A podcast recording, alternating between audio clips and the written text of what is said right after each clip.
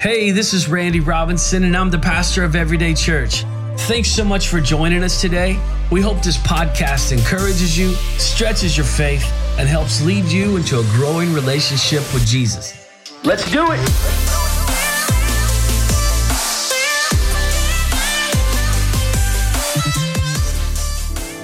God, I pray that every heart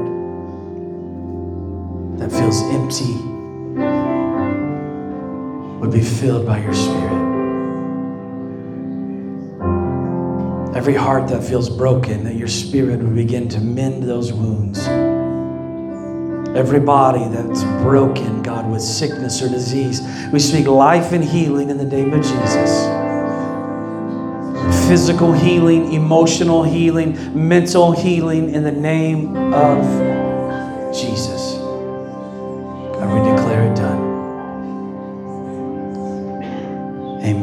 Amen. You may be seated. All right, all right, let's jump in. Here we go. Week three in our series on grace. Excuse me. I don't know about you, but this content has been very encouraging to me. Um, I'm so glad that we cannot exhaust the grace of God. I'm so glad that He doesn't get tired of me coming to Him over and over again. I'm so glad that our Heavenly Father is a God who knows our deepest and darkest secrets, and He loves us anyway. That's good news. The grace of God is more than we deserve and greater than we could ever imagine, greater than anything we have ever or will ever face. A quick review in the first week, we asked the question what is grace? And grace, defined in its simplest term, is just unmerited favor, meaning that grace is a gift that we cannot earn and we certainly don't deserve. And we talked about how the grace of God is better experienced than explained. It's one thing to understand grace intellectually, but it's something different entirely to experience it in our hearts. In the words of Kyle Idleman, God's grace is compelling when explained, but irresistible when experienced. And so while grace is necessary to be explained, grace experienced is essential. And then in week two, uh, we once again looked at the words of the cousin of Jesus found in the New Testament book of John. John chapter 1, verse 14 says, The Word, that's Jesus, became flesh and made his dwelling among us. We have seen his glory, the glory of the one and only Son who came from the Father, full of grace and truth. Full of grace and truth. Jesus didn't have to preach or teach on the subject of grace because he was full of grace. His life exemplified grace. When Jesus encountered someone, grace just spilled out all over them. Jesus was grace personified. When you saw Jesus, you saw grace. And the same is true today. When you see Jesus or see him exemplified, you see grace. But he was also truth. John 14, 6 tells us, Jesus says this I am the way and the truth and the life. No one comes to the Father except through me. Jesus described himself as the truth. He was full of grace and truth. Grace and truth are two sides to the same coin, they are two parts of the same person. Therefore, in order to fully experience grace, we must also fully experience truth. But the problem for a lot of us is the old adage truth hurts. Because often we want to experience the grace of God, but we're not willing to face the pain of truth.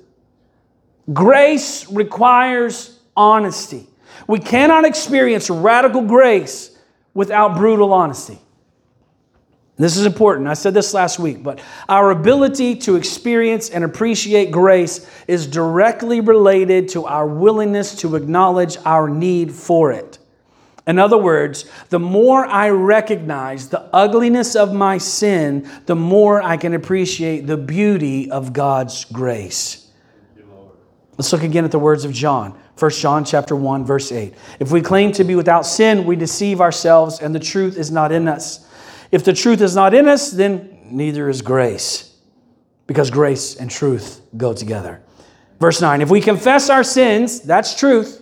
I'm confessing, that's truth. I'm, I'm abandoning everything that's inside. I'm just letting it out. If we confess our sins, that's truth. He is faithful and just and will forgive us our sins and purify us from all unrighteousness. That's grace.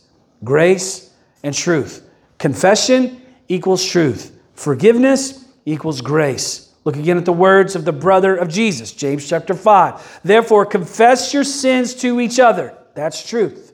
I'm opening up I'm confessing truth. And pray for each other. Why? So that you may be healed. That's grace. Confession, truth. Forgiveness, healing, grace. See, when I'm truthful and I'm honest with myself and God and others, I can experience a deeper level of God's grace. I don't want to repreach the whole message from last week, but this is very important, so I wanted to take a minute and get, go through it, part of it again. Until we're willing to be honest, we will never fully experience God's grace. Never. And we closed last week's message by looking at one of my favorite passages of Scripture found in Luke chapter 18. Beginning in verse 9. To some who were confident of their own righteousness and looked down on everyone else, Jesus told this parable. Two men went up to the temple to pray, one a Pharisee and the other a tax collector. And the Pharisee stood by himself and prayed, God, I thank you that I'm not like other people, robbers and evildoers and adulterers, or even like this tax collector. I fast twice a week and I give a tenth of all that I get. And we talked a lot last week about comparison. If you missed it, I'd highly recommend you go back and give it a listen on the podcast or on YouTube. Verse 13, but the tax collector stood at a distance, and he would not even, even look up to heaven, but he beat his breast and he said, God, have mercy on me, a sinner. Listen to the brutal, raw, unfiltered honesty of this man. And then Jesus says, I tell you that this man, rather than the other, went home justified before God. For all those who exalt themselves will be humbled, and those who humble themselves will be exalted. Brutal honesty releases the grace of God. Some of us haven't experienced the grace of God in a long time. And I would venture to say it's because there are areas in our lives that we have not confessed to the Lord and we're not being completely honest about. All right, that's enough of a recap. I think, and this message turned out way different than it was supposed to on the front end. So uh, the title was about giving yourself some grace. I think that one of the most difficult people to give grace to is ourselves. Has anybody ever experienced that before? I don't know about you, but for me, when I do something that I shouldn't do, say something, act a certain way, whatever, it just feels like I can never give myself grace.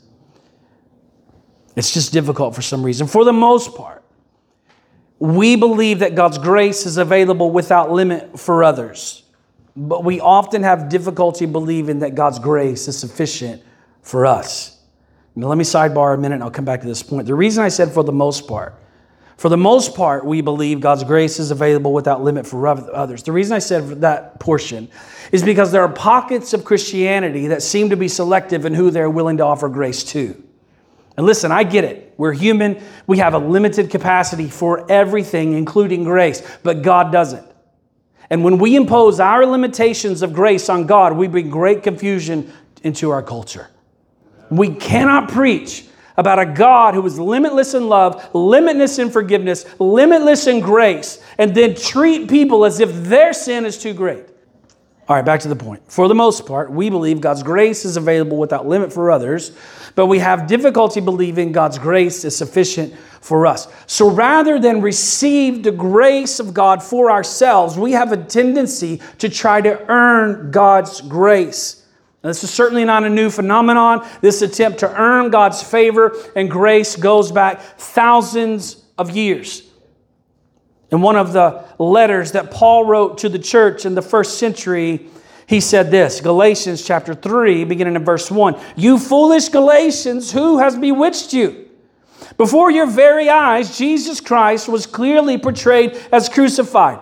I would like to learn just one thing from you. Did you receive the Spirit by the works of the law or by believing what you heard? Are you so foolish? After beginning by means of the Spirit, are you now trying to finish by means of the flesh? Have you experienced so much in vain, if it really was in vain? And so again, I ask Does God give you His Spirit and work miracles among you by the works of the law or by you believing what you heard? See, these early Christians believed in grace a lot, but not fully. They wanted to add some work to God's grace, and that's not too far from how we do things today. It didn't seem right to them that salvation would come by grace alone, through faith alone, in Christ alone. And so they wanted to sprinkle God's grace with just a little bit of works. For the purpose of example, we'll call these people Sir Grace a lots. How many of you are familiar with Sir Lancelot? I asked my daughter that last night, and she said no. Uh, the famous, one of the most famous knights of the Round Table, Sir Lancelot. Anybody heard of Sir Mix-a-Lot? famous for, never mind. if you didn't get that joke, don't look it up. but almost all of us, without even knowing it, are familiar with Sir Grace-a-Lot. And the reason we're so familiar with Sir Grace a lot is because it's us. Sir Grace a lot believes in grace a lot. As in, Jesus almost finished the work of salvation on the cross. And on our journey through the river of life, Jesus rows the boat most of the time. But did you know every now and then he gets tired? And that's when he needs our help. So instead of receiving the free gift of grace that was purchased by the death of Jesus on the cross, we attempt to earn God's grace through good deeds. But here's an important question How good is good enough? How do we know when we've earned enough grace credit? How do we know when there's enough been deposited into our account? Where's the line? See, most of us can wrap our minds around this concept mentally, but for whatever reason, we have so much trouble applying it to our lives. Listen, God's standard is perfection, and the standard of perfection cannot be met. Therefore, we will always fail. That's why we need Jesus, the perfect one, the one who faced the same temptations we face yet did not sin, as described in the New Testament book of Hebrews. So here's how this plays out in our lives. When we fail to reach our own self imposed standard, it leads to guilt. And our guilt often surfaces in our lives in the form of regret and shame. So instead of living a life that's empowered by grace, we're held back by condemnation and regret and shame. And as long as the enemy can keep us in this frame of mind, we will never fulfill our destiny. We will never fulfill our purpose because we'll never be good enough. Regret is something that we all have in common. Right? We all have some things that we wish we could go back and do differently. Right? My guess is all of us have some words that we wish we hadn't spoken. Some things, again, that we could do differently.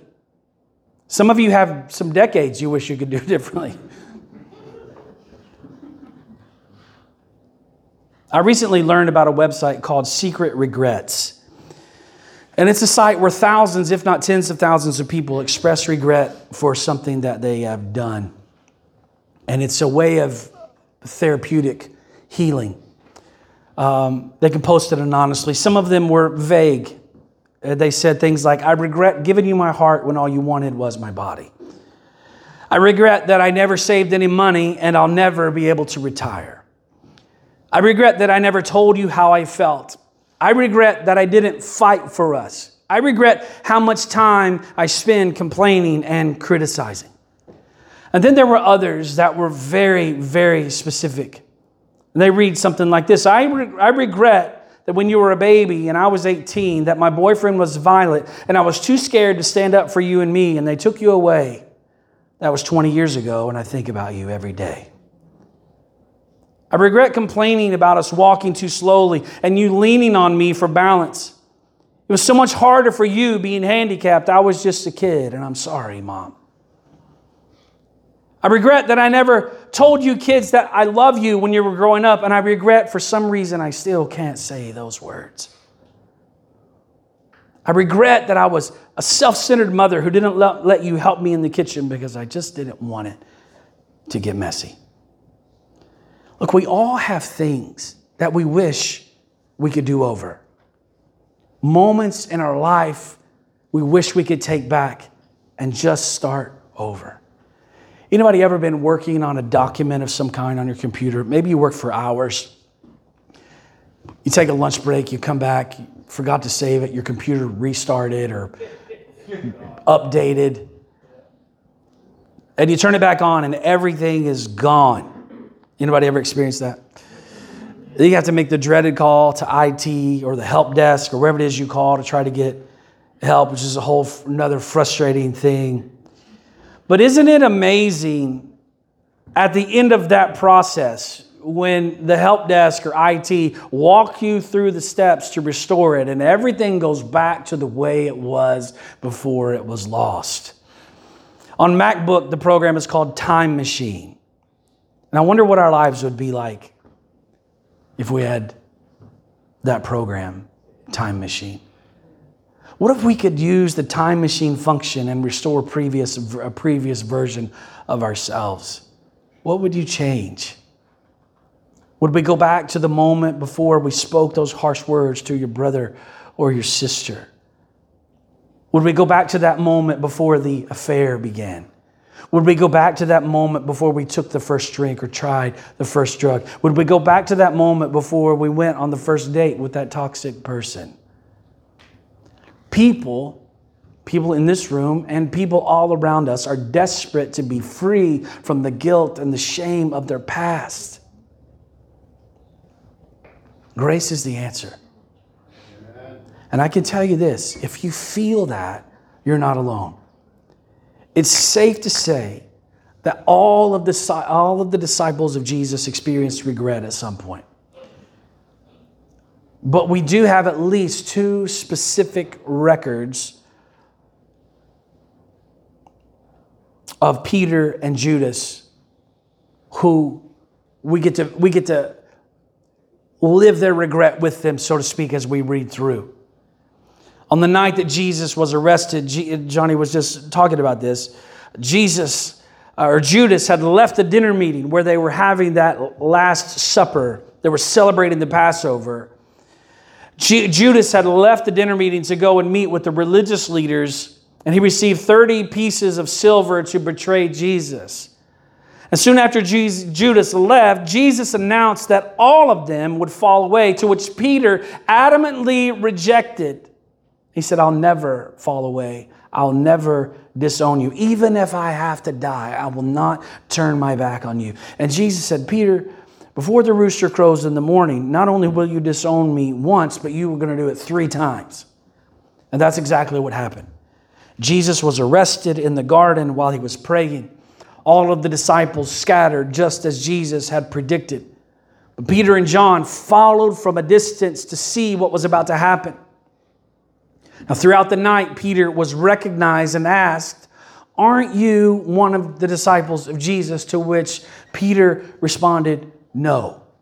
Three times this happened, and on the third time, Peter began to call down curses as he denied even knowing who Jesus was. Look at the words from the New Testament book of Luke, chapter 22, verse 61. Peter calls down curses. He says, I don't know who he is. And then it says, The Lord turned and looked straight at Peter. And then Peter remembered the words that the Lord had spoken to him Before the rooster crows today, you will disown me three times. Watch his response. He went outside and he wept bitterly. Regret. Let's contrast that with how Judas responded to betraying Jesus. Matthew chapter 27, beginning in verse 3. When Judas had betrayed him, who had betrayed him, saw that Jesus was condemned, he was seized with remorse and returned the 30 pieces of silver to the chief priests and elders. I have sinned, he said, for I have betrayed innocent blood. What is that to us? They replied, That's your responsibility. Look at his response. And so Judas threw the money into the temple and left, and then he went away and hanged himself. Do you think that Peter didn't want to do over? You think that he didn't wish that he would have responded differently? Do you think that Judas didn't wish he could go back in time and make a different decision? But their remorse and their regret led them in two different directions. Paul tells us in 2 Corinthians verse or chapter 2 Corinthians chapter 7 verse 10 that godly sorrow brings repentance that leads to salvation and leaves no regret, but worldly sorrow brings death. Apparently, Peter's sorrow was godly sorrow, as described by Paul, because it led to repentance. But Judas, his sorrow, not so much, because it led to death. Godly sorrow brings repentance that leads to salvation and leaves no regret. That's describing grace. It's the grace of God that leads me to salvation with no regrets, but worldly sorrow brings death. This is the description of works.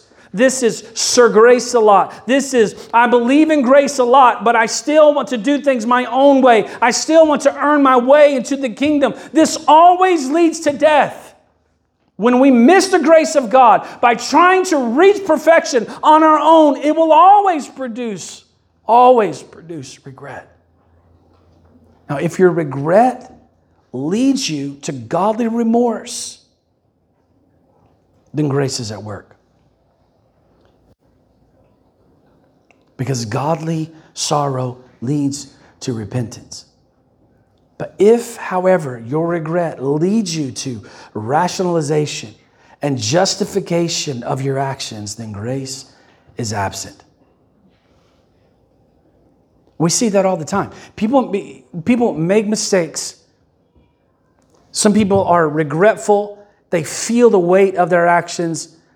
They feel their. And, and you ever know somebody who's, who says they're sorry, but they're not really sorry? They're only sorry they got caught. Anybody ever experienced that? Maybe you maybe you've had that happen in your own life. This is the difference in godly sorrow and just regret in general. Because when we're not sorry, when we're not truly sorry, then the actions get repeated and I rationalize and I justify and it's someone else's fault. And if this hadn't happened, then I wouldn't have done this. I'm sorry this, but you did this, this, and this. I'm sorry that this, but you, but this, but that. It's always this somebody else's fault. But godly sorrow is truthful, like we talked about. It takes ownership of the action and says, I'm sorry for what I've done.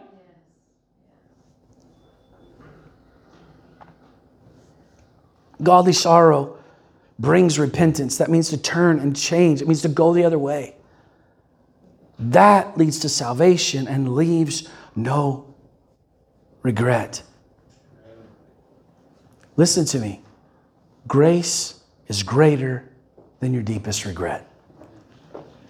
God is offering us an opportunity to receive deep healing from the wounds of the past. But we have to be willing to release our regret. We have to leave behind Sir Grace a lot. Leave behind the mentality that says, I believe in grace a lot, but I still need to pay a penalty for all of the wrong things that I've done. It's time to allow yourself to receive the grace of God. It's time to release our shame and our regret. Now, if I can say one more thing, we're going to wrap this up soon. I want to clarify the difference between shame and regret. Regret is when we feel bad about something that we've done or haven't done. Shame is feeling bad about who you are or how you think you're perceived by others or God. See, when regret leads to godly remorse or to godly sorrow, that's a good thing because, again, godly sorrow leads to repentance. Repentance leads to heart and life change. Grace is at work in this. But grace is absent when grace leads to shame. Regret says, I made a mistake. Shame says, I am a mistake. Regret says, I have failed. Shame says, I am a failure. See, regret is connected to behavior, shame is connected to identity. Most of you know that we have four and five year old sons. Let's just say that they're boys and not angels. And sometimes they require discipline. One of the things that we do, we've chosen to do as part of our parenting strategy, is to avoid calling them bad when they make a mistake. When they've done something wrong, we ask them, was that a good choice or a bad choice? When they go and stay with grandma, we don't say, hey, be a good boy. We say, make good choices while you're gone. Treat your brother nicely or kindly. Make good decisions. Again, this is a choice we made. If you do this differently, that's between you and God. I'm, this is not a thus saith the Lord. This is how we do it, for example. From the time that they could barely talk, we have them on video doing it, you know, when they could just barely even form words. After a moment of discipline, still to this day, I have them repeat this confession.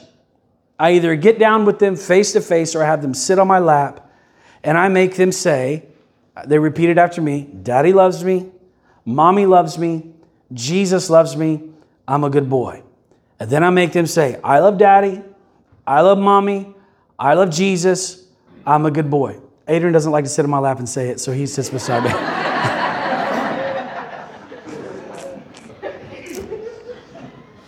I'm kidding. I didn't know. I didn't know anything about this kind of stuff when he was a kid. I probably said all kinds of terrible things to him, but he turned out okay. So God's grace was sufficient.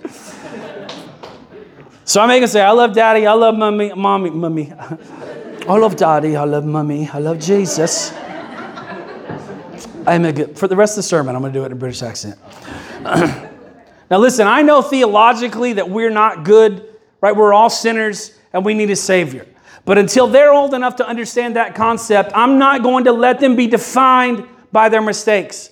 I won't allow the enemy to whisper to them through the words of their father, You're a bad kid, or allow them to feel unloved when they make a mistake. My love for them is not based on their performance, and their status as sons in my home is not defined by their behavior.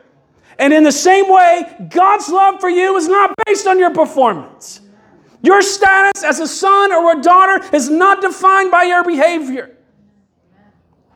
A lot of us spend time running away from God because it feels like He's chasing us to collect a debt that we owe. But in reality, He's chasing us to give us something that we could never afford grace. I'm running from Him thinking He's calling to collect the debt. And He's saying, No, son, I want to give you something you could never afford anyway my grace, my grace. Stop dismissing the grace of God simply because you think you're not worthy to receive it. Some of you are carrying regret.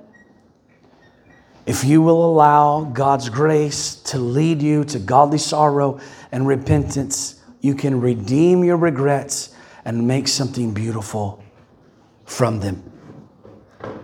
Some of you in the room are carrying shame. Your identity is so connected to your mistakes that you believe that's who you are. Listen, God's grace is greater than your darkest downfall. God's grace is greater than your deepest hurt. God's grace is greater than your biggest failure. God's grace is greater than your shame. God's grace is greater, period. Fill in the blank, whatever it is, God's grace is greater. You don't have to live in regret. You don't have to allow your decisions that you've made to be tied to your identity and carry the shame of, oh, this is just who I am. I'm an adulterer, that's who I am. I'm a liar, that's who I am. I'm a cheater, that's who I am. I'm a failure, I'm a mistake, I'm a, I'm a, I'm a whatever, fill in the blank. That's not true. You're not defined by your actions. God's love, God's love is not based on our actions. Listen, this is this is hard. It's a hard concept. I mean, it makes sense in my mind, but I struggle. Struggle sometimes. I don't know if you struggle. Sometimes I do. How could God love me if I do this, if I did this? How could God love me after I said? How could God, how could what I did not affect my status with Him as me being His son, Him being my father?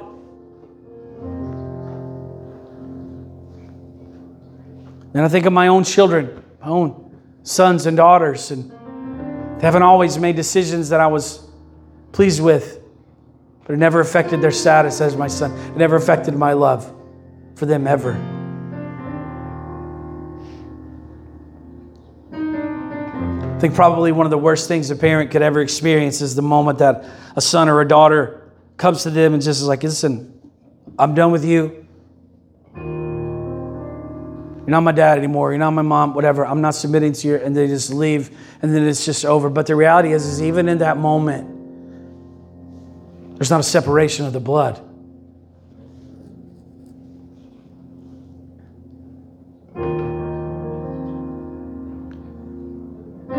And so I think to myself, if I can treat my own children that way, with my limited capacity for love and for grace, how much more does God love me? How much more? I don't want to be defined by my decisions. I want to release the shame. I want to release the regret.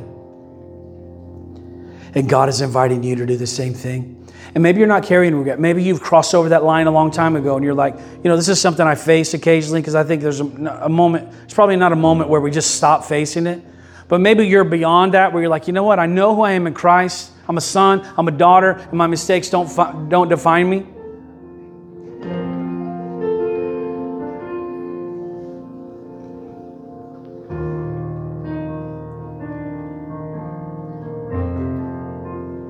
But there are people around you who aren't at that place. And if you will allow the Holy Spirit in you, you can be an agent of grace to them to help them come along on the journey.